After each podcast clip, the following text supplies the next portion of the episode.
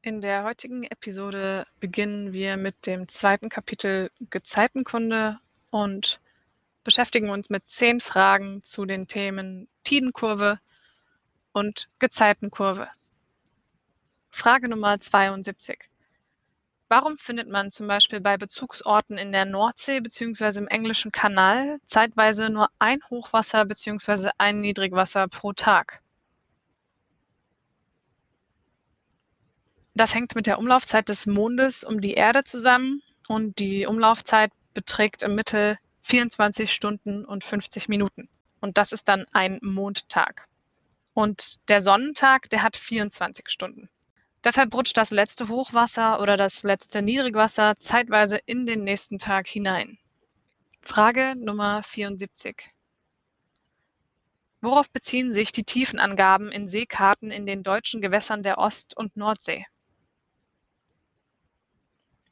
Sie beziehen sich auf Karte 0. Frage Nummer 75. Was ist Karten 0?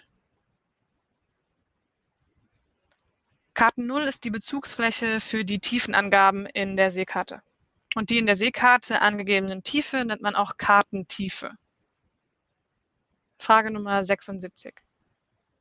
Wie ist Karten 0 in der Ost- bzw. Nordsee und im englischen Kanal definiert?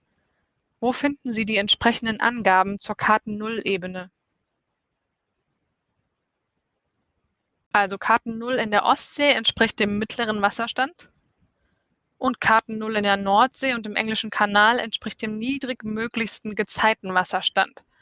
Der wird auch LAT abgekürzt, was für Lowest Astronomical Tide steht. In der jeweiligen Seekarte ist die Karten-Null-Ebene beschrieben. Frage Nummer 77. Was müssen Sie bedenken, wenn Sie die Wassertiefe außerhalb der Niedrigwasserzeit loten? Man muss im Hinterkopf behalten, dass eben beim folgenden Niedrigwasser die Wassertiefe geringer sein wird als zum Zeitpunkt der Lotung. Frage Nummer 78. Was ist die Kartentiefe? Die Kartentiefe ist die auf Karten 0 bezogene Wassertiefe. Und die Kartentiefe ist die Wassertiefe abzüglich der Höhe der Gezeit. Das kann man auch in einer Gleichung darstellen, nämlich WT, also Wassertiefe gleich Kartentiefe plus Höhe der Gezeit oder KT, also Kartentiefe gleich WT minus Höhe der Gezeit.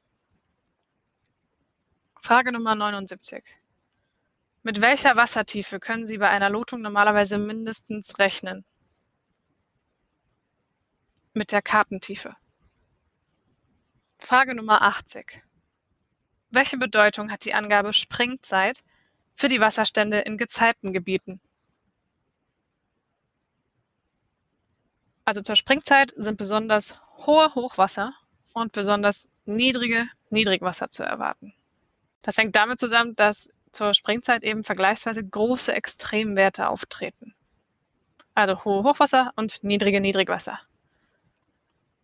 Welche Bedeutung hat die Angabe NIP-Zeit für Wasserstände in Gezeitengebieten? Die NIP-Zeit ist das Pendant zur Springzeit und zur NIP-Zeit sind besonders niedrige Hochwasser und besonders hohe Niedrigwasser zu erwarten.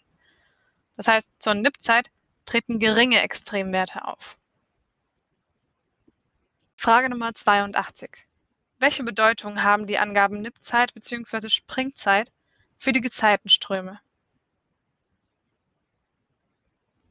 Zur Springzeit setzen die Gezeitenströme zeitweise deutlich stärker als zur Nippzeit ein. Das waren die ersten zehn Fragen zu dem Thema Gezeitenkunde. Ich wünsche euch viel Erfolg und Spaß beim Lernen. Bis zum nächsten Mal.